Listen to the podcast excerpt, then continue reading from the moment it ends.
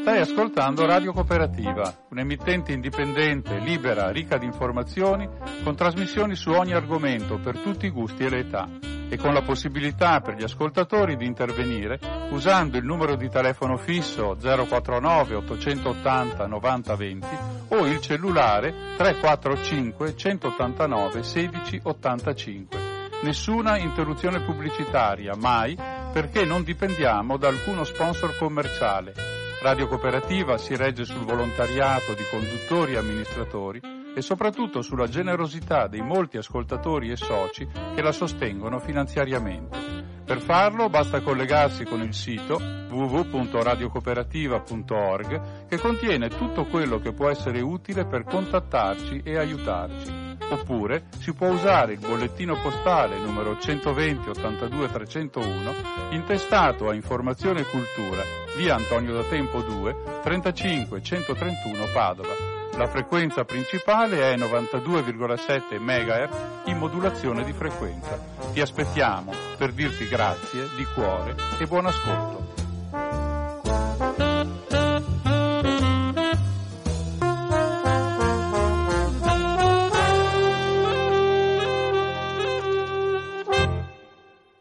Beh, ecco, buongiorno a tutti e a tutte. Eh, avete sentito che siamo dentro in gravi difficoltà e allora fino a questo momento avete sentito anche niente.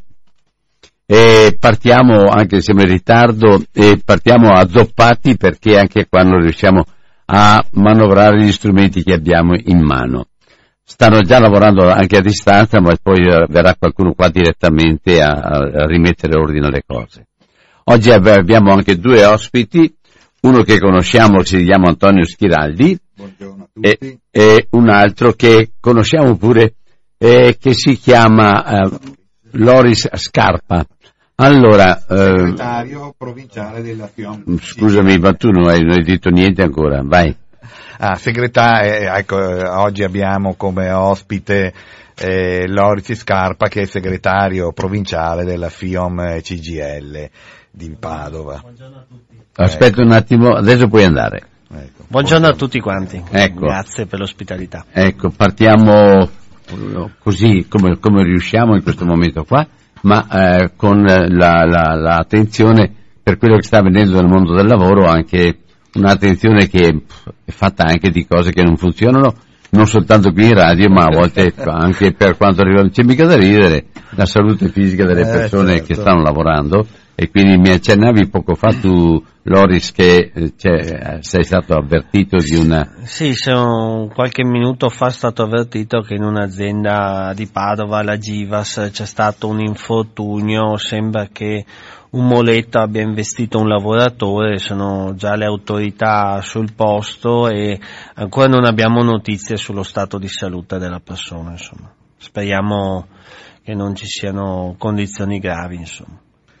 Ecco, allora ehm, voi, voi sì. Antonio vuoi introdurre sì. un attimo? Eh, ci, ci, colleghiamo. Oh, la settimana scorsa a, appunto abbiamo presentato il rapporto Oxfam sulle diseguaglianze di reddito e vogliamo continuare andando più nel particolare nel dettaglio, quindi parlando anche di Veneto e di diseguaglianze nel Veneto. E, e, Albino aveva anche letto il rapporto Caritas per poterci collegare, fare questo collegamento di diseguaglianza dei redditi in generale nel mondo, in, in Europa, in Italia, aveva letto anche il rapporto Caritas ehm, che eh, parla del eh, rischio povertà in Italia e, l'Italia è il sesto paese eh, maggiormente a rischio povertà d'Europa, siamo al 27%, insomma, più o meno, insomma, eh, solo Bulgaria e Romania e Grecia, ecco, eh, ci superano in questa statistica, diciamo, negativa.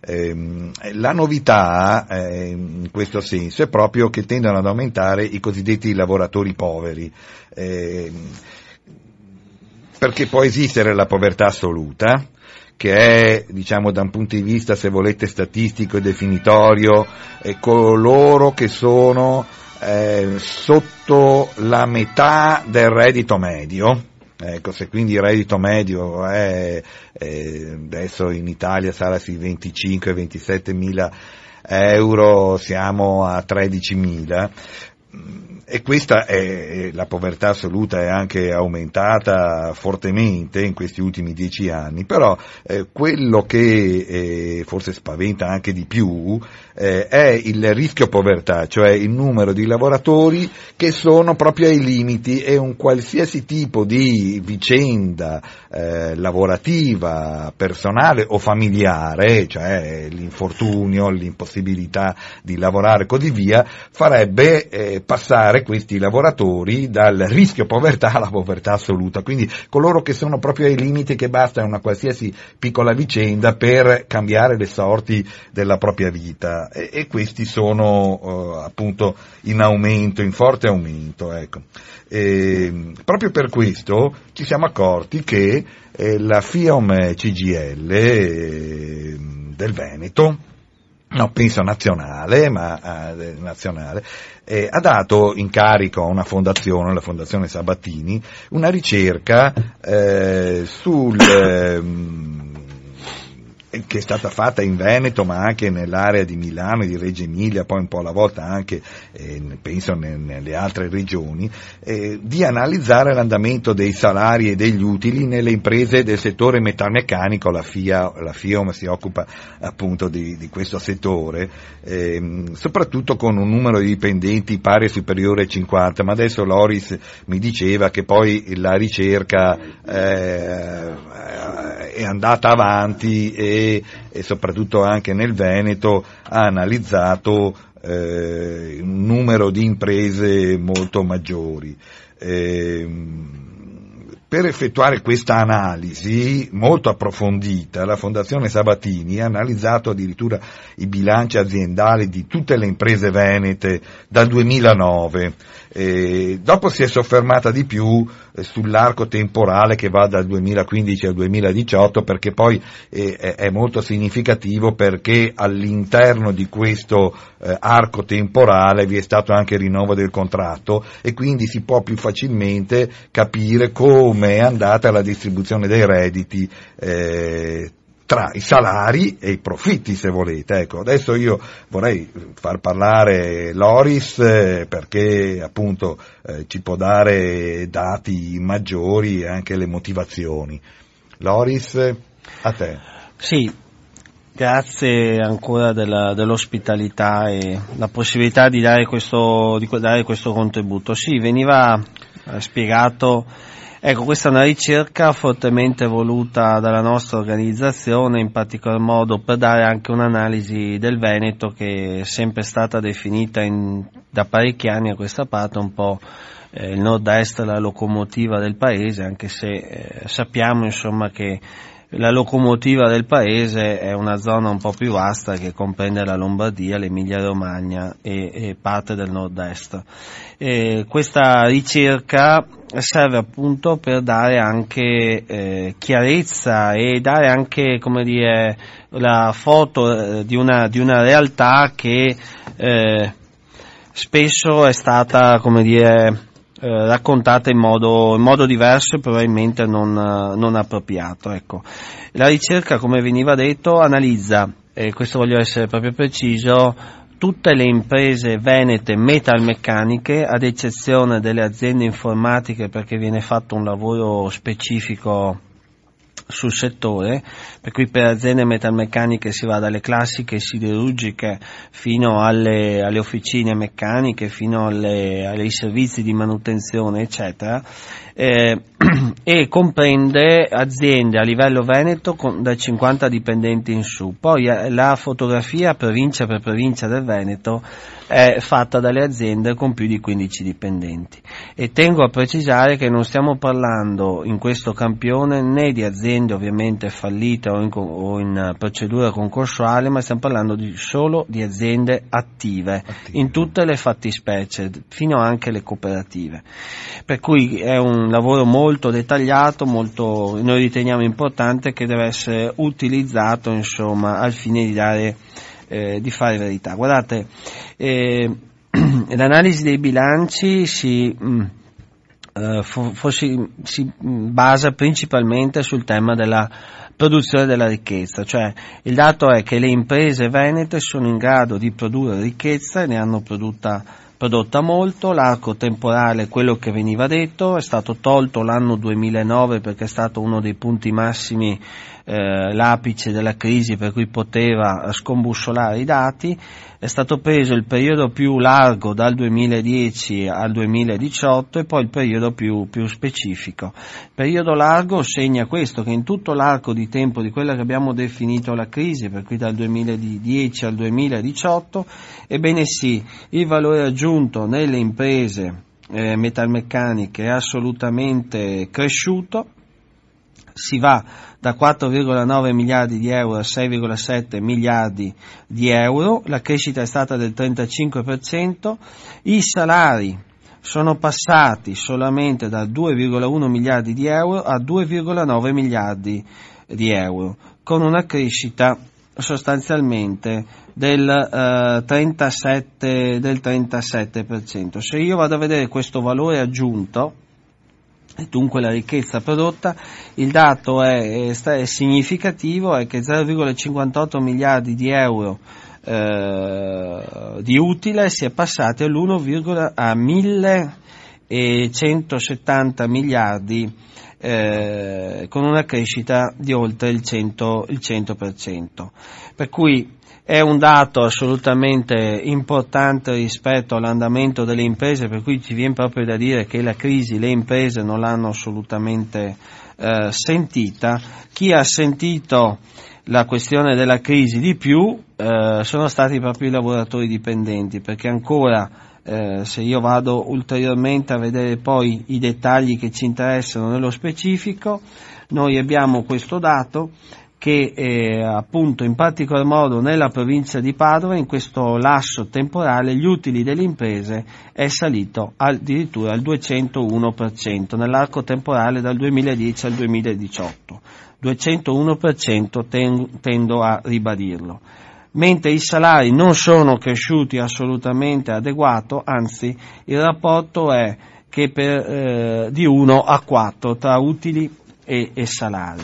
Per cui se poi vado a fare, come dicevamo prima, la finestra eh, precisa degli ultimi, dal 2015 al 2018, per cui prendo l'ultimo anno di vigenza del penultimo contratto nazionale dei metalmeccanici e l'ultimo contratto nazionale, addirittura mi, ci accorgiamo che gli utili sono saliti del 60%, mentre gli stipendi sono saliti solo del 10%, per cui la forbice è di 1,6 rispetto all'arco temporale più grande. Eh, l'altra questione che va assolutamente identificata è come in tutto questo lasso temporale quello che sono diminuiti sono diminuiti gli investimenti dell'1,74%, per cui invece di aumentare gli investimenti sono addirittura diminuiti, e addirittura sono eh, calati anche l'incidenza degli ammortamenti immateriali e materiali, che sta a significare che le imprese nostre hanno aumentato gli utili esternalizzando fasce di produzioni e eh, aumentando il ricorso agli appalti. Per cui l'altro elemento che c'è è che le aziende sostanzialmente si sono anche rimpicciolite questo ha portato dei risultati eh, economici non indifferenti, il punto vero è che i salari sono stati al palo e nel lasso di tempo complessivamente c'è stato un calo dei salari di oltre eh, l'1%. l'1%. L'altra questione importante che c'è da dire è che anche questo sfata un mito della questione fiscale. Addirittura la ricerca ha, dimostra come con questa crescita importantissima degli utili eh, c'è stata eh, anche una riduzione della pressione fiscale di oltre un punto percento, per cui alla tanto vituperata richiesta insomma, di tanti imprenditori, di tante imprese di aumentare, di diminuire la pressione fiscale, in realtà dal 2010 al 2018 la pressione fiscale è diminuita di oltre un punto percentuale. Questa pressione fiscale non ha impedito alle imprese di fare utili che, come dicevamo prima, siamo addirittura al 201% in questo lasso temporale, ma assolutamente le imprese non hanno né investito né tantomeno fatto aumentare, fatto aumentare i salari. L'altra questione che vorrei precisare è ricordarci a tutti quanti che quando le imprese non investono significa che peggiorano le condizioni di lavoro, aumentano gli infortuni, le malattie professionali e purtroppo come abbiamo registrato, abbiamo già detto anche in queste trasmissioni in altri modi, insomma, aumentano anche purtroppo i morti, i morti sul lavoro. Per cui eh, il segnale che diamo forte e chiaro è che le imprese venete, pur negli scenari di crisi più difficili che hanno vissuto i lavoratori, in realtà i profitti li hanno fatti e eh, brutalmente se li sono anche intascati. E non c'è stato modo eh, a livello come dire, di sistema di invertire questa condizione facendo sì che venisse girata al tema, al tema dei salari e dunque l'incremento dei salari.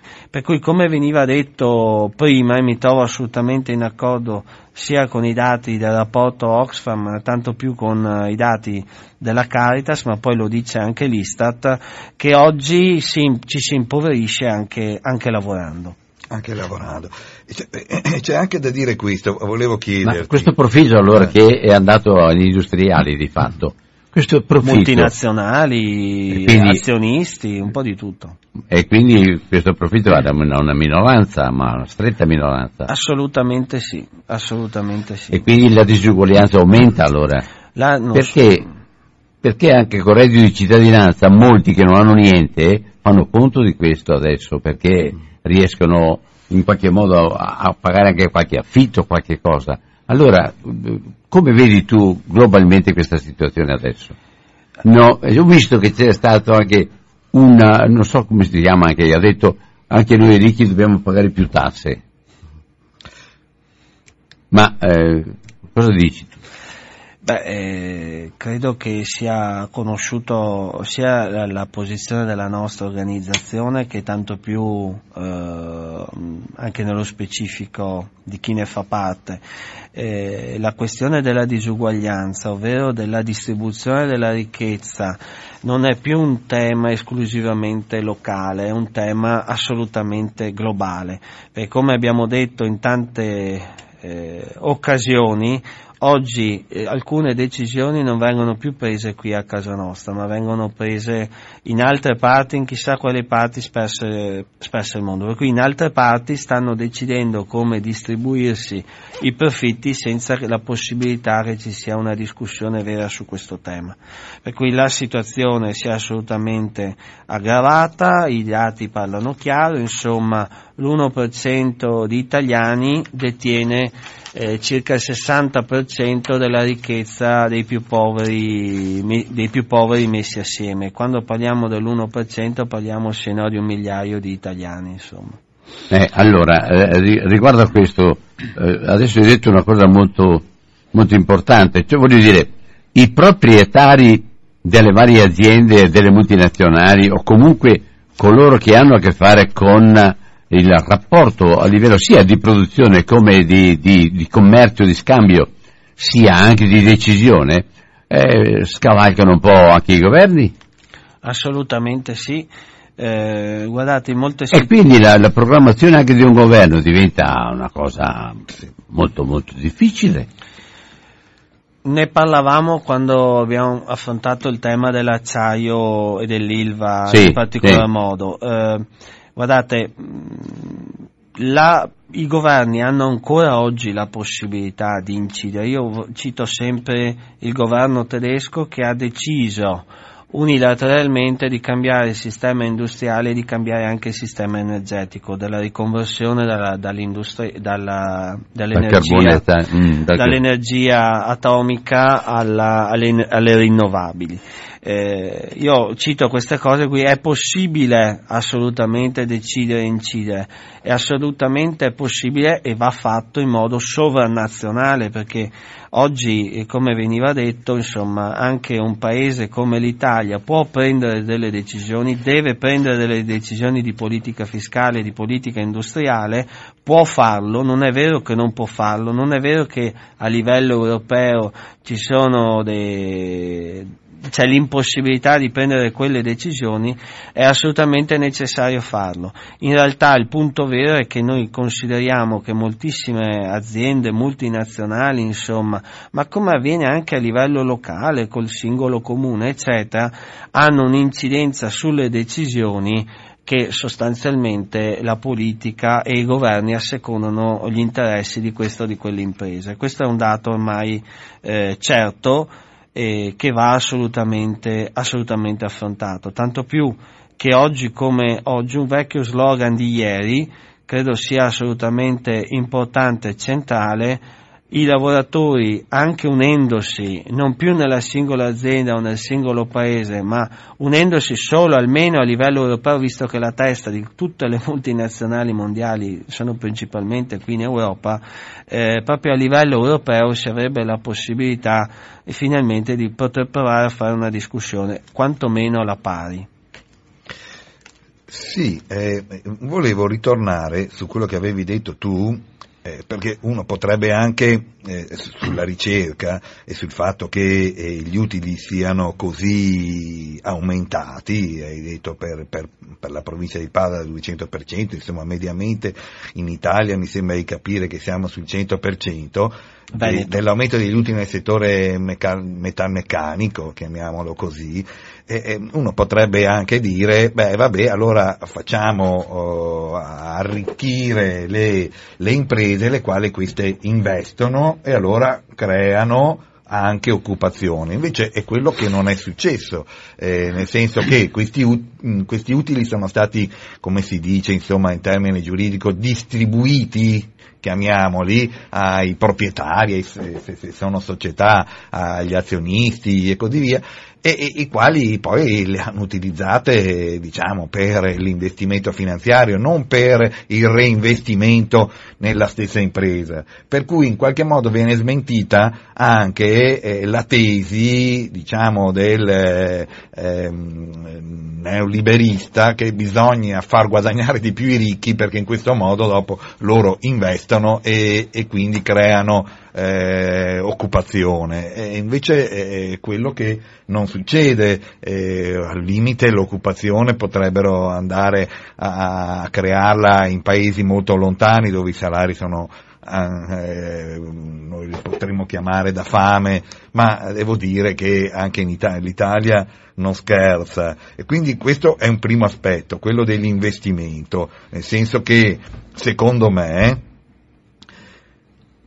l'abbassamento del costo del lavoro è il principale responsabile della mancanza di investimento, perché le imprese non vanno più in cerca dell'innovazione, perché tanto hanno un eh, costo del lavoro così basso che non hanno bisogno di innovare. Evidentemente questo però è, solo di breve periodo perché non è lungimirante. Cosa dici Leoris?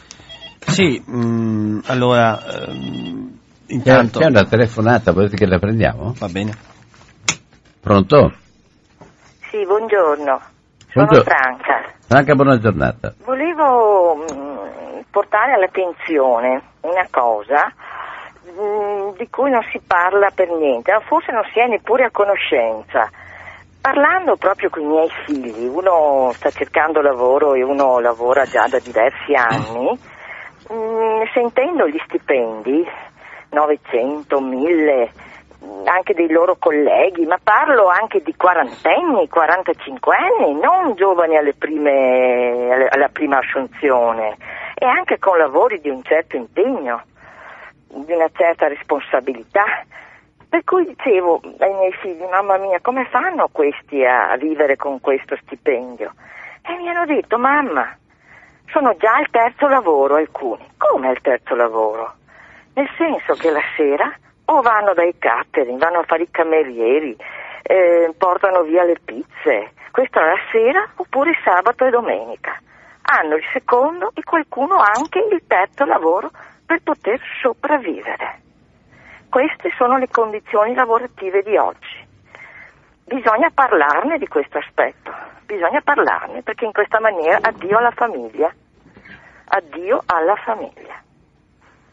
Pronto? Molto, no, Grazie, hai, stiamo, stiamo ci hai ascoltando. colpito, hai fatto proprio un intervento molto bello che ci ha riportato poi eh, su- sul- Bello ma sulle molto, molto sofferenze, pericoloso, sulle molto sofferenze delle pericoloso e molto persone. triste. Molto Certo. pericoloso e molto triste. D'accordo. Vi ringrazio, buongiorno. Grazie. Buongiorno a lei. Sì, eh, allora, eh, in realtà devo dire che non è vero che non se ne parla, perché è un tema che quotidianamente affrontiamo nelle aziende e anche come sindacato portiamo spesso alla luce, insomma, anche rispetto a tante iniziative, quando affrontiamo il tema, come dire, dei lavori di servizio, dei lavori di cura, in- all'interno di, di cooperative piuttosto che quando abbiamo a che fare con i caporali nella bassa Ma, padovana. eh, Però mh, vorrei precisare una cosa. eh, certo, si diceva prima, bassi salari e costo del lavoro. eh, il No, punto vero della questione del fatto che sono aumentati del 200%. è il punto vero della questione, che è il motivo per cui abbiamo fatto questa ricerca, perché se uno parla di esperienze, parla delle sue esperienze, ma ricondurle a sistema, cioè dimostrare che questo è sistema, bisogna farlo anche con i numeri, perché anche noi come eh, all'interno del sindacato per anni abbiamo avuto la eh, la percezione, abbiamo avuto dire, questa condizione insomma, da dover affrontare quotidianamente, ma la freddezza dei numeri ci riporta a sistema e questo è un sistema profondamente disuguale, come veniva detto prima, lo ribadisco, lavorando oggi non ci si arricchisce ma si impoverisce. Faccio un esempio, perché a un certo punto bisogna anche eh, riportare le cose anche alla concretezza. L'Istat dice che la soglia di povertà eh, si basa su questo dato, 750 euro al mese, cioè persone, una persona singola che vive con 750 euro al mese. Io vorrei ricordare che eh, pensioni, ammortizzatori sociali sono a quella cifra lì, sono a quella soglia lì e anche più bassi in alcuni casi. Poi vorrei ricondurre anche al fatto che una coppia che eh, arriva a prendere 1000 euro al mese è povera, è nella soglia di povertà. Una famiglia, tre persone che vivono assieme, prende 1300 euro, è nella soglia di povertà. Per cui io vorrei dire che in molti luoghi di lavoro quello che si va a percepire è al di sotto di quella, di quella soglia, per cui la necessità come veniva detto e la ricerca lo tende a precisare, che ci sia un'inversione radicale di tendenza del sistema produttivo è assolutamente necessaria e non più rimandabile. Due domande. La- da un punto di vista di opinione pubblica, chi è che ha fiducia di eh, cambiare e di far andare sulle cose diversamente? E seconda cosa, il sindacato nel rapporto proprio con i, con i lavoratori e con gli altri, che tipo di risonanza può avere per fare questo passaggio che- di cui hai parlato adesso, che è necessario, ma che non è così facile trovare e vedere? Parto dalla seconda. Ehm, quest'anno Parma, a Parma, Parma sarà la capitale della cultura in Italia. Eh, Parma 2020 è stata definita l'iniziativa. E come FIOM, come sindacato, abbiamo deciso di partecipare a quella, a quell'importante iniziativa con una serie di attività che svolgeremo perché riteniamo che bisogna tornare a parlare di cultura del lavoro, perché si è proprio persa. Guardate, in tanti luoghi, in tanti luoghi di lavoro, quando noi inter- ci interfacciamo con i lavoratori, eh, dai più giovani anche a quelli che si trovano, come dire, nella precarietà, si lavora senza aver conoscenza o contezza dei propri diritti, delle proprie possibilità, insomma, di interfacciarsi, di uscire dai ricatti, di uscire dallo sfruttamento.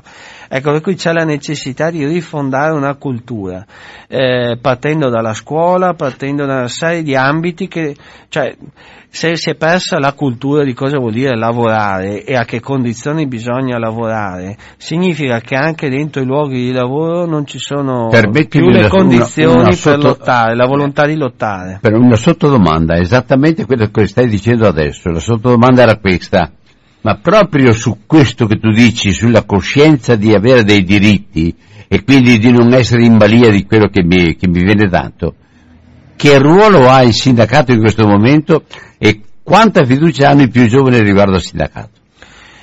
Allora il tema è questo, il sindacato se riuscisse ad uscire dall'emergenza quotidiana delle crisi e delle difficoltà anche dei singoli lavoratori, avrebbe la possibilità, partendo dalle lotte, dalle esperienze, dalle cose, dal mettere assieme le persone, di ricostruire questa cultura, di rifondare questa cultura, ma non basta è una cosa che fa e deve fare il sindacato, ma deve essere di tutti, partendo dalle istituzioni. Perché se il tema delle istituzioni è, come è stato tutta la questione fiscale in questi anni, solo l'impresa, significa che i lavoratori e le condizioni di lavoro delle persone scompaiono. E l'altra questione è questa. Io, mm, vabbè, notoriamente sono un ottimista, non sono un illuso ma noi stiamo registrando insomma anche un'inversione, un'inversione di tendenza.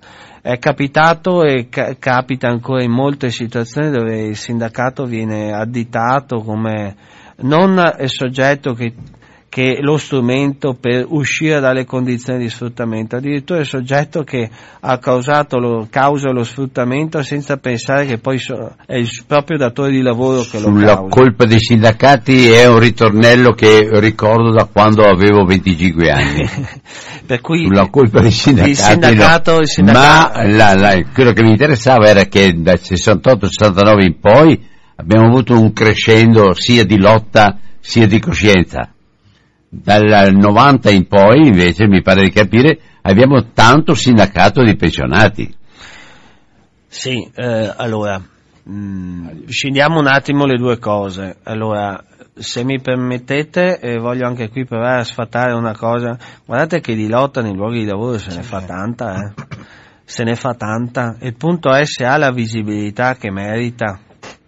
E questo è un primo dato. Seconda questione, eh, il fatto che eh, all'interno del sindacato siano molti, moltissimi pensionati iscritti, ma mi permetto di dire anche pensionati che magari da lavoratori non sono mai stati iscritti è uno dei temi che stiamo affrontando e che ci preoccupa, ma non mette in secondo piano il fatto che il sindacato deve stare nei luoghi di lavoro e i lavoratori devono avere la possibilità di portare il sindacato dentro i luoghi di lavoro. Questo rimane assolutamente il punto centrale della nostra attività sindacale. Si vorrà intervenire per rispondere anche un po' a Franca che diceva non se ne parla.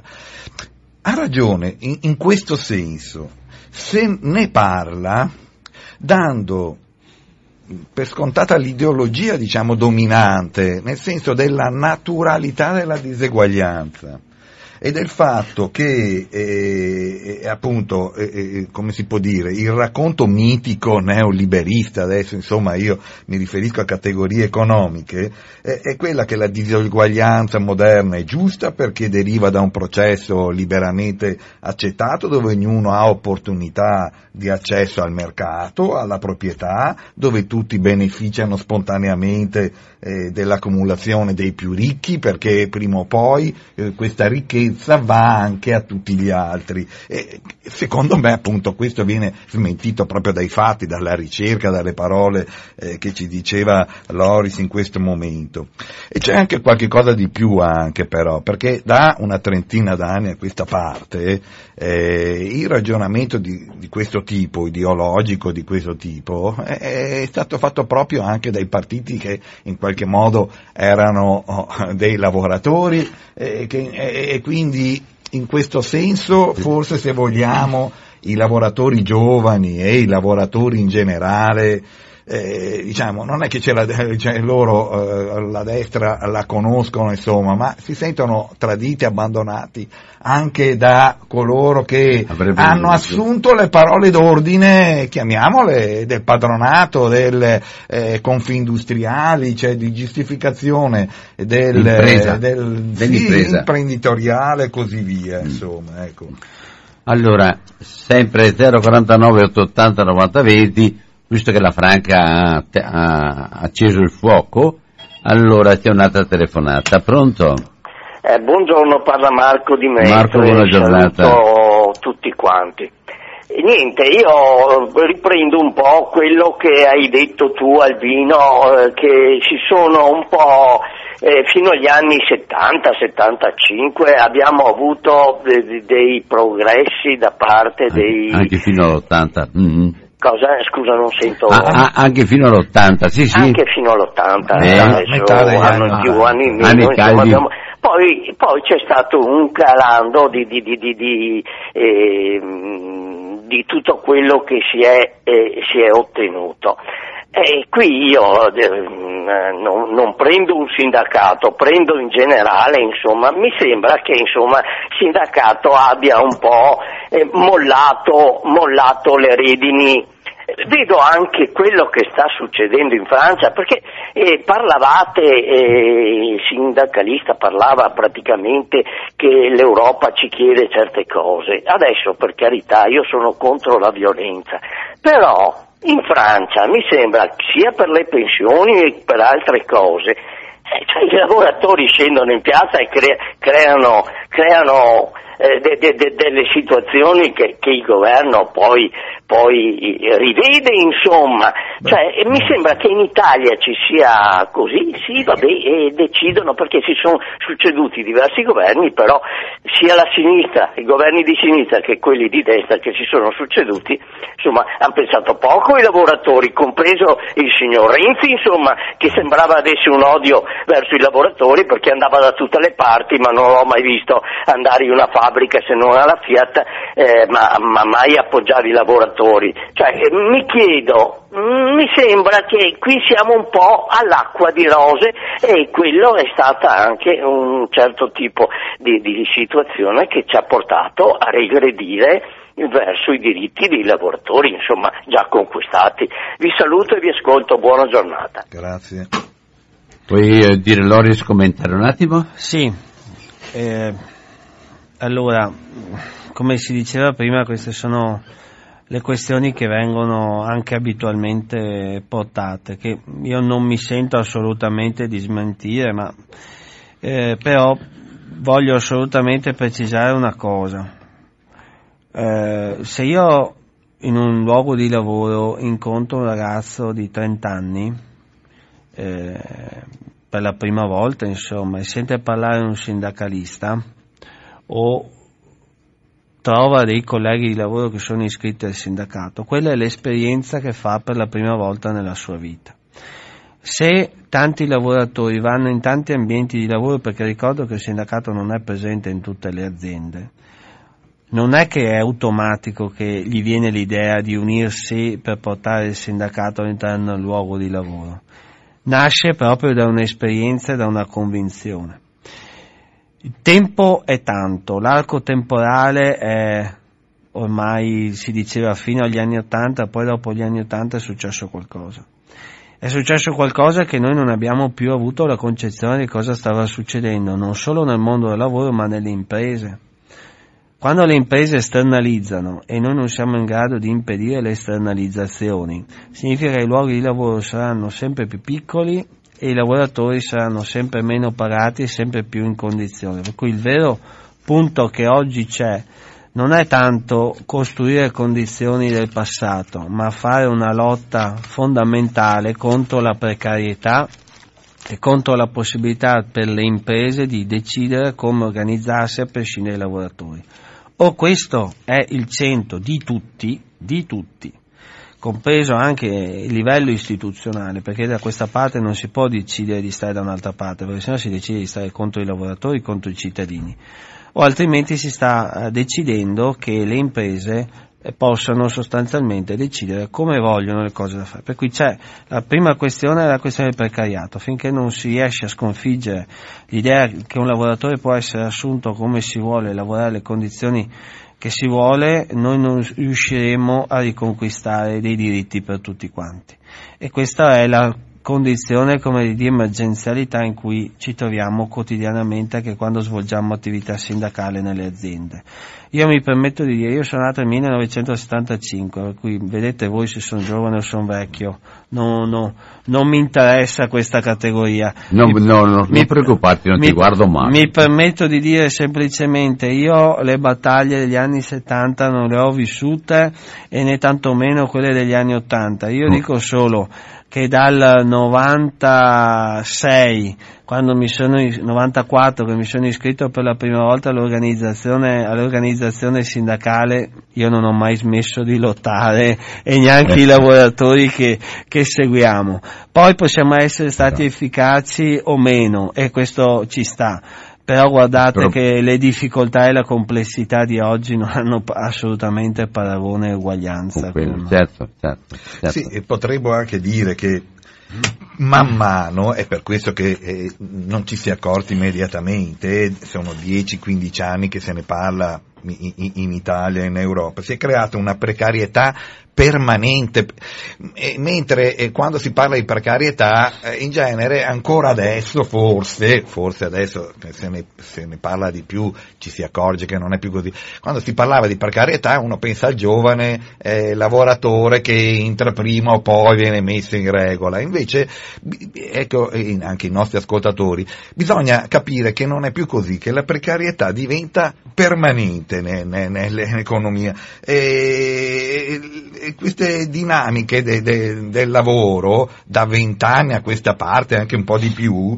implicano quindi un flusso in uscita di forza lavoro, cioè di lavoratori che in genere sono a contratto a tempo indeterminato e un flusso in entrata di lavoratori che sono invece, eh, che hanno contratti di tutti i tipi ma che sicuramente non sono stabili. È, è evidente che eh, si viene intrappolati da, da, da una palude di, di, di, bassi salari, di, di maggiore ricattabilità, di anche minore disponibilità a restare, perché io posso capire che è un precario, cioè per lui è molto, eh, o chi ha contratti di vario tipo, eh, non a tempo indeterminato, eh, eh per lui è molto difficile. Però ecco, e finisco, ehm, chi ha il contratto a tempo indeterminato deve pensare che non si è salvato, perché prima o poi viene toccato anche lui, insomma, perché si riduce il suo potere contrattuale eh, di, di, di, possibilità di miglioramento. Se anzi, mi è possibile fare un esempio. Scusami, io da molto tempo ormai ho un problemone addosso. Uh, voi state parlando di lavoro e di salario ma oggi credo che siamo dentro anche davanti a una necessità, proprio necessità, di un rovesciamento del tipo di produzione e di logica per poter continuare a pensarci, uh, come dire, in una co- condizione diversa rispetto a tutto il resto, in particolare per quanto riguarda proprio all'uso del pianeta, all'uso della, della sopravvivenza del, della, del, del, pianeta, ma anche della gente, sopravvivenza anche dell'umanità. E io ho la sensazione che la maggioranza dei impresari, la maggioranza di coloro che in questo momento pagano gli operai per la produzione che fanno, vadano avanti a seconda delle richieste della produzione in quanto tale, ma non con una visuale di quello che sta arrivando. Non so se sbaglio. È chiara la, la considerazione, eh, non è sbagliata, anzi eh, a volte c'è anche proprio cecità sulla, su quelle che sono le condizioni di prospettiva. Faccio un esempio. Alla IMASAF eh, di Cittadella produce marmitte tutti i più grandi produttori di automobili stanno riconvertendo alla produzione all'ibrido o all'elettrico puro. Per cui lì ci sono 200 lavoratori che in un tempo X o quell'azienda viene riconvertita e si discute come riconvertirla o altrimenti quello è un pezzo industriale che noi perderemo. Faccio un altro, un altro esempio.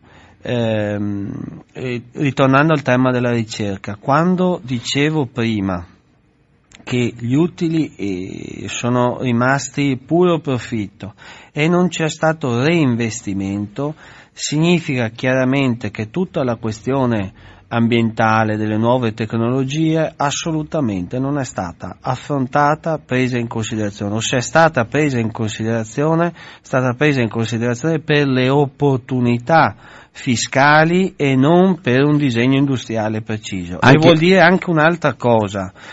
Quando si arriva a tali utili e a tali profitti che non c'è stata una politica che ha indirizzato gli investimenti delle imprese. Se ci fossero stati dei veri e propri piani industriali, probabilmente gli utili sarebbero più bassi, stati più bassi, ci sarebbero stati reinvestimenti molto più alti anche nei salari perché aumentavano le condizioni professionali ma soprattutto sui temi di prospettiva sì. per cui mi permetto di dire, quando le statistiche dicono che il Veneto è la regione più inquinata d'Italia, quando viene adotto Padova come una delle città più inquinate del Veneto, fa, fa proprio il paio, è inversamente proporzionale proprio ai dati che ho dato sul, sugli utili e sulla produttività prima. Vuol, cioè? vuol, dire, vuol dire che mancando il controllo su, proprio sulla questione della ricchezza e sul, sul, salario e sugli investimenti, si è lasciato man libera la possibilità di sfruttare il territorio e di E fatica a capire Trump che sta puntando sul petrolio e non molla da nessuna parte e va verso un nucleare soltanto di armi. Pronto? Sì, buongiorno, Giancarlo da Marostica. Giancarlo, buona giornata. Giancarlo. Eh, vorrei chiedere ai sindacati cosa hanno fatto quando il governo Renzi approvava il Jobs Act, eh. quando il governo Monti approvavano il, la riforma delle pensioni e quant'altro quando i diritti dei lavoratori sono stati mano a mano tolti, cosa hanno fatto i sindacati per far capire anche no, ai lavoratori quali fossero state le conseguenze di questo agire legislativo. Ecco, volevo sapere questo perché sento naturalmente tante chiacchiere come se le cose cadessero dal cielo così perché per un effetto naturale, mentre in realtà ci sono stati disegni ben precisi di ridurre la classe operaia in queste condizioni. Ecco, vorrei sapere questo, penso che sarebbe una domanda da fare agli interlocutori che mano a mano si presentano a parlare in radio. La ringrazio. Eh, Io. Va bene. No, Giancarlo, eh, cosa, io nelle precedenti trasmissioni avevo parlato di una sinistra di destra, cioè qui apri per, a me eh, apri un'autostrada, nel senso che quando parlavo del tradimento mi riferivo a questo, cioè di una classe dirigente anche da di partiti che una volta, perché adesso non, non, so se i lavoratori votano più quel partito, ehm, eh, avrebbero dovuto difendere i diritti dei lavoratori e hanno fatto proprio diciamo, le parole d'ordine di, del, insomma, de, chiamiamolo adesso con termine vecchio del capitale, cioè gli interessi non di coloro che prendono un salario ma del capitale, oltretutto facendo anche del male allo stesso capitale perché come diceva Lois è una mancanza di prospettiva nel futuro, si sfruttano i bassi salari però non si è lungimiranti per il futuro perché se non si fa innovazione, se appunto la tecnologia non la si utilizza per eh, migliorare eh, diciamo, i processi produttivi eh, ecco, una riconversione, ecco, come si diceva, di, di, alcune imprese, non si è nemmeno lungimiranti sul proprio capitale, ecco, eh, diventa un'economia di rapina. Scusa Loris, ti ho interrotto. Guarda, se, se, il tema è se il sindacato, o meglio se l'insieme dei lavoratori è sempre adeguato alle sfide del momento, del futuro, eh, questa è una bella domanda. Eh, io so solo che della discussione che facciamo con i compagni, insomma, nei luoghi di lavoro, giorno per giorno si debbono compiere delle scelte e costruire le condizioni di tenere assieme, assieme i lavoratori. Eh, questo o quel governo eh, l'abbiamo detto, continuiamo a dirlo, eh, so che c'è questo, questa è una domanda, quella che faceva il... Riccardo. Sì, è una domanda boh, comune che viene fatta spesso, quasi come dire voler mettere in discussione eh, il sindacato. Il sindacato non può essere messo in discussione, possono essere messe in discussione le scelte che si fanno in quello o quell'altro momento, perché l'unità dei lavoratori che è il sindacato e la possibilità dei lavoratori di ritrovarsi in idee comuni e di portarle avanti non può mai essere messa in discussione, perché l'alternativa, come dire, è, è decidere che si dà mano libera a, a, pochi soggetti di poter decidere sulle spalle di tutti. Questo non, confermo che è anche accaduto, perché nel mondo in tanti luoghi il sindacato è ancora fuori legge, non c'è una Costituzione che dia la possibilità ai lavoratori di riunirsi in sindacato. Ricordo che anche in Italia oggi ci sono sindacalisti che sono minacciati perché come dire affrontano la mafia, l'andrangheta oppure caporali che sfruttano lavoratori. Ecco, io torno a dire, il sindacato dei lavoratori, tanto più i lavoratori partecipano attivamente al sindacato, tanto più le scelte che fa il sindacato con i lavoratori democraticamente sono le scelte migliori e adeguate.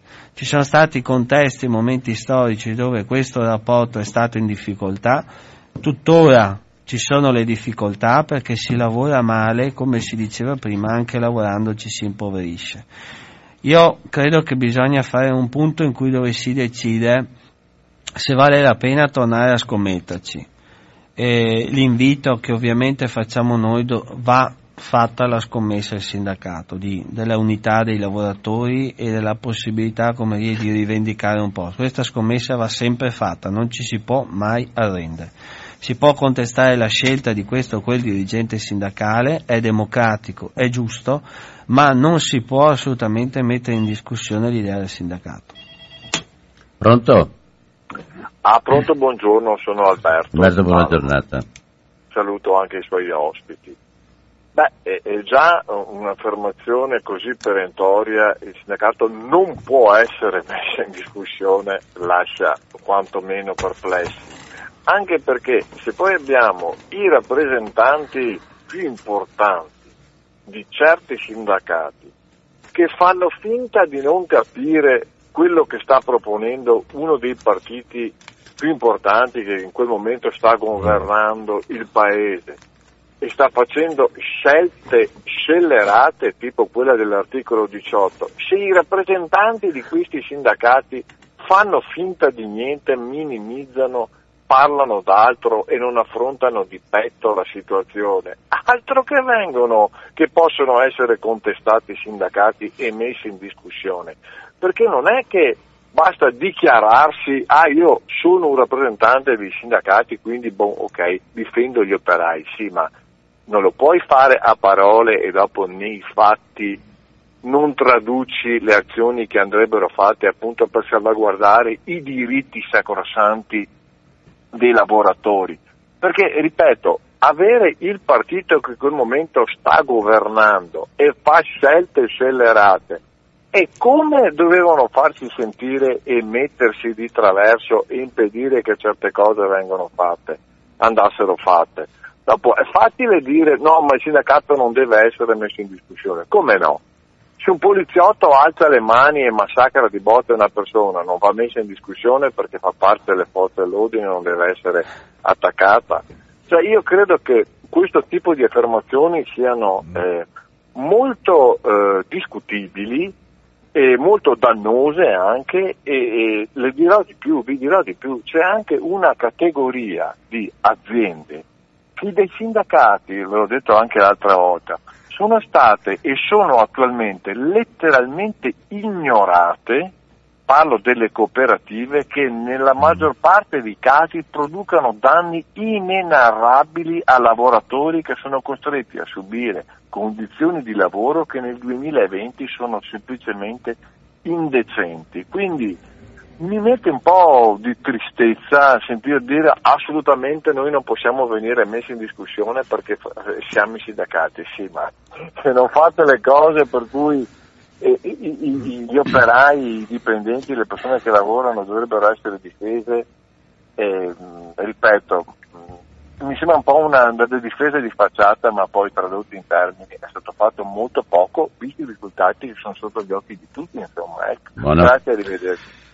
Sì, eh, beh, poi rispondere, io devo dire, cioè, sì. bisogna sapere interpretare evidentemente, è, è, il sindacato come unione dei lavoratori che non deve essere messo in discussione, Idea. nel senso Idea. che eh, i lavoratori hanno bisogno Però... di un sindacato come quello che dici tu Alberto, eh, unito che persegua degli obiettivi, eh, bisogna dire però che eh, la difficoltà attuale, e Loris mi può confermare, è proprio la grande precarietà fra, eh, e, diversità di contratti anche magari all'interno della stessa impresa, per cui è anche difficile avere l'unione dei lavoratori o, o perseguire attraverso il sindacato determinati obiettivi, perché ci sono lavoratori, appunto come quelli delle cooperative, che sono in, in gravi difficoltà anche solo forse a pensare a un sindacato, a iscriversi, sì. Ah, Loris, allora, ecco come poi... domanda. Sì, allora, mh, mm, torniamo sempre alla, alla questione. Eh, e, allora, mh, mm, il, punto, dal, il punto che eh, oggi ero venuto qui a porre è il fatto anche di come si deve intervenire, di come provare, come lavoratori è necessario che riusciamo a combattere determinate situazioni. Il sindacato non è cosa diversa dai lavoratori. Lavoratori e sindacato sono la stessa cosa. Il punto vero è le decisioni che il sindacato prende, come le prende e in funzione della partecipazione dei lavoratori. E questo argomento io non vorrei più eh, ritoccarlo da questo punto di vista. Se eh, stiamo parlando del PD di Renzi, eccetera, mi permetto di dire che la nostra organizzazione sindacale, proprio rispetto al Job Act e rispetto alle, credo che abbia eh, messo in campo una condizione di lotta e di scioperi che per gli anni che stiamo vivendo e affrontando è, è, stata come un'operazione assolutamente, e potrei fare l'elenco di tutte le iniziative, gli scioperi, le oltre 40 ore di sciopero eh, proposte nei metalmeccanici, le, tutte le condizioni, referendum, io vorrei anche ricordare sul tema del referendum sì. costituzionale, io vorrei elencare tutte, il problema è parlare rispetto alla lettura di tutto quello che accade, di tutto quello che si fa, poi si capisce se si è adeguati, se si è fatto bene o se si è fatto male. Questa è la questione. Poi torno a ribadire, oggi l'assoluta priorità, ed è questo che è il tema, perché abbiamo fatto questa ricerca? Perché il tema centrale è il contratto nazionale, io vorrei ricordarlo, le imprese, mediamente per le imprese che conosciamo noi, nella loro generalità la contrattazione la tollerano, la subiscono, non pensano alla contrattazione con i lavoratori come un punto di sviluppo della propria impresa. Per cui l'idea del sindacato, l'idea costituzionale del sindacato nelle imprese, con le imprese, nei luoghi di lavoro non è ancora accettata nel 2019 con la globalizzazione la sfida è ancora più ampia perché non stiamo più parlando. Pensate che oggi noi seguiamo aziende dove non si sa neanche chi sia il datore di lavoro. Face, volevo fare un esempio prima. Adesso ci sono discussioni in tutte le aziende per la conferma dei contratti a termine, dei contratti di somministrazione per cui ci sono sindacalisti, delegati che si smazzano giornalmente tutte le discussioni all'interno delle aziende per riuscire a costruire le condizioni di conferma dei lavoratori dentro i luoghi di lavoro, di trasformazione dei contratti, di internalizzazione di attività e. Questa è l'attività maggiore che viene fatta. In tanti casi ci riusciamo, in tanti altri non ce la facciamo. E volevo citare l'esempio della, de, anche della ZF di Padova. La ZF, azienda multinazionale tedesca. Ma sapete che i dirigenti di Padova ci spiegano perché siccome dove c'è la sede legale hanno deciso che non si fanno le assunzioni, poi utilizzano le normative locali per mantenere quei lavoratori in uno stato di precarietà e noi in questi giorni stiamo discutendo proprio che, di togliere quelle condizioni che mantengono in precarietà e dovremmo addirittura decidere iniziative per cambiare l'idea che viene presa in Germania? e questa cosa avviene con le multinazionali americane e con altre situazioni e poi lo sappiamo che quella multinazionale lì poi è quella che ha deciso l'esternalizzazione per esempio dei servizi, si citava prima il tema delle cooperative. Nelle cooperative, in quelle cooperative che veniva detto prima, non ci potrà essere sindacato, perché in quelle cooperative il tema è di altra natura la legittimità e la legalità della cooperativa. E se non c'è il momento in cui i lavoratori decidono di alzare la testa, quella condizione rischia di rimanere, rischia di essere la condizione che viene perpetrata ulteriormente. Per cui il tema delle vere cooperative. In questi giorni in un'avvertenza di Villafranca Padovana stiamo anche discutendo con i lavoratori, partendo dai lavoratori, se vale la pena far ripartire un'attività industriale da una cooperativa e quella sarà una cooperativa sana nel momento in cui partirà, perché è fatta dai lavoratori con i lavoratori che si determinano le condizioni di lavoro. Non finte cooperative dove ci sono finti eh, soci che, come dire, invece sono dei padroni, dei padroni mascherati che è la condizione che c'è, o il fatto che decidiamo che sugli appalti e subappalti c'è stata l'iniziativa a Roma proprio ieri di eh, costruire l'idea di un patto per smascherare quelli che sono gli, gli appalti per sfruttare i lavoratori, o appalti proprio per la questione della legalità. Per cui io lo ribadisco assolutamente, l'idea di sindacato i lavoratori non possono mettere in discussione. Tu puoi mettere in discussione e lo devi fare con la partecipazione, l'adesione, la scelta che sta facendo questa o quella organizzazione sindacato.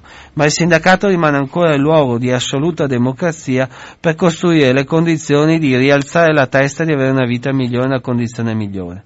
Altro è il sindacato che ha il titolo e l'istituzione politica altro è il sindacato che giorno per giorno sta operando con la presenza, la partecipazione e anche poi la passione e, il, la, la, la, lotta dei lavoratori. E credo che sia sempre stata però questo, questo il problema certo. di, di, fuoco, perché anche perché poi anche il sindacato è un'organizzazione, loro vanno verificati i salari e altre cose, anche per i sindacalisti, eccetera e siete sempre tutti pubblicati. Sempre. No no ma, in, ma è, è, questo che poi viene discusso ma io parto dal presupposto se veniamo se il sindacato ed è giusto che sia così viene criticato vuol dire che c'è ancora bisogno di sindacato. Se altrimenti no, eh, fosse nessuno. assolutamente innocuo uh, ci fosse indifferenza vuol dire che c'è una telefonata immediatamente pronto Pronto Don Albino, buongiorno. Ciao. Sono Luigi da Refrontolo. Ho ascoltato un po' il vostro dibattito, gli interventi, eccetera. Io mi riaggancio però al tuo discorso, al tuo discorso, perché è un discorso di prospettiva, di visione. Cioè il sindacato io penso che si sia molto adagiato fin dagli anni Ottanta alla linea che padronale, padronale perché ancora non si dice dei padroni, eh, che eh, ha, preso diciamo, nello sviluppo, nella crescita. Io ero iscritto, al, io ero un delegato sindacale alla FIOM negli anni 80, quindi all'IBM, ero l'unico laureato che faceva i picchetti eh, su 3.000 persone, tanto per dare un'idea, cioè ho sempre avuto diciamo, un po' di idee eh, di stampo democratico. E allora sono uscito dalla FIOM, sono uscito perché l'AMA allora con la CGL ha detto il salario diventa una variabile indipendente dal profitto. E ho detto, eh, porco cane, e ora mi sono laureato, sono una brava persona, sono in gamba, vado con i paroni a questo punto qui, hai capito? Cioè ha fatto questo discorso. E un po' alla volta il sindacato è scivolato, ha seguito la linea padronale, eh, eh, siamo arrivati perfino che il nostro partito, diciamo che rappresenta i lavoratori, il PD, ha tolto addirittura l'articolo 18 per il quale avevamo combattuto anni, mi ricordo negli anni 80, eh, e che era il punto di riferimento di tutte le lotte sindacali. Bene, eh, a questo punto qui Don Albino tira fuori un nuovo discorso, dagli anni 70 è venuto fuori il problema dei limiti delle risorse, dell'ambiente, dell'incapacità di respirare, di avere l'acqua, di avere cibo per tutti. E il sindacato sta ancora al traino delle strategie padronali.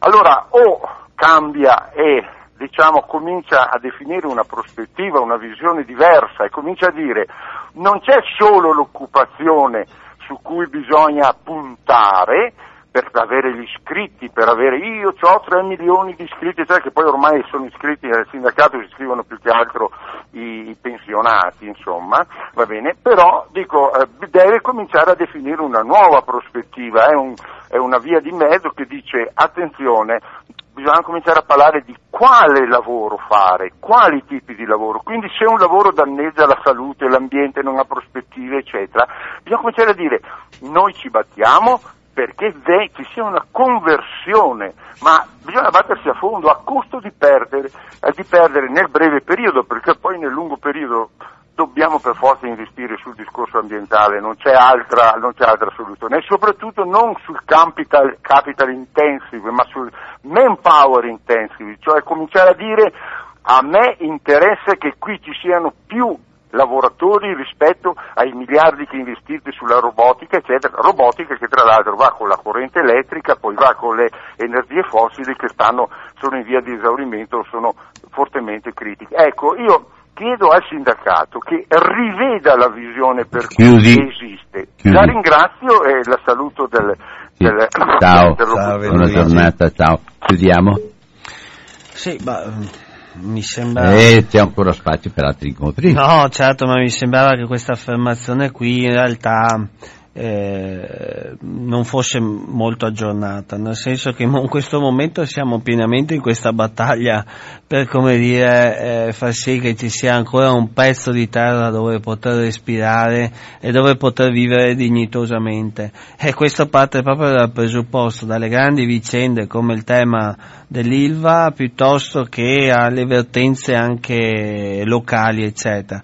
Se stiamo dicendo semplicemente che lasciar fare liberamente al mercato, come viene detto, il tema ambientale non solo non viene preso in considerazione, ma si utilizza l'ambiente per fare profitto e dunque per renderci tutti quanti più ammalati, più anche in una condizione, come dire, di eh, di difficoltà di, di, vita delle persone, e lo stiamo proprio dicendo, significa propri- propriamente che in questo momento tutti quanti insieme dobbiamo cambiare il sistema di sviluppo e il modo di sviluppare, perché anche se il sindacato lo dice e mette in campo anche delle lotte, ma se il tema vero è che le industrie continuano ad essere incentrate sul carbon fossile, ok? Tu non hai prodotto il cambiamento, per cui il tema vero della domanda che faceva l'ascoltatore, tra l'altro è anche un mio compaesano, perché io abito proprio in quelle zone lì, mi, mi viene da dirlo, qui è un tema che tutti quanti insieme dobbiamo noi porre alle imprese, alle multinazionali che vanno cambiati i sistemi di produzione e i sistemi di sfruttamento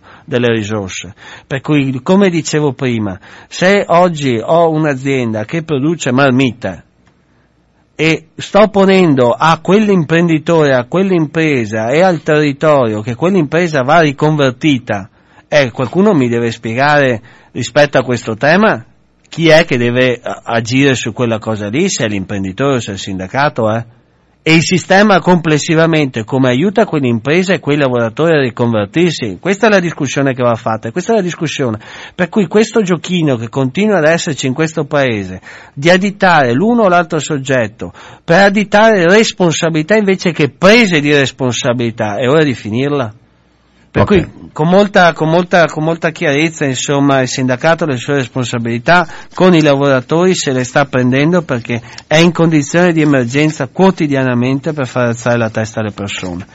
Grazie allora a Loris Scarpa, grazie ad Antonio Schiraldi, eh. Schiraldi scusami, eh, Antonio cosa vuoi? Eh, la mia età ci sono i bancari fermi. Allora, eh, grazie ad Antonio Schirali, grazie a tutti voi che avete ascoltato. Sono dibattiti che non sono inutili, io credo che i punti anche di frizione, i punti anche di scontro, ma poi di sintesi e di riflessione siano aperti a tutti quanti. Quindi le cose, mh, ognuno di noi manterrà anche le proprie posizioni, il proprio modo di le- leggere le cose, ma le cose utili vengono fuori e ognuno ha motivo anche di esprimerle. Ringrazio e vi saluto tutti quanti. Grazie.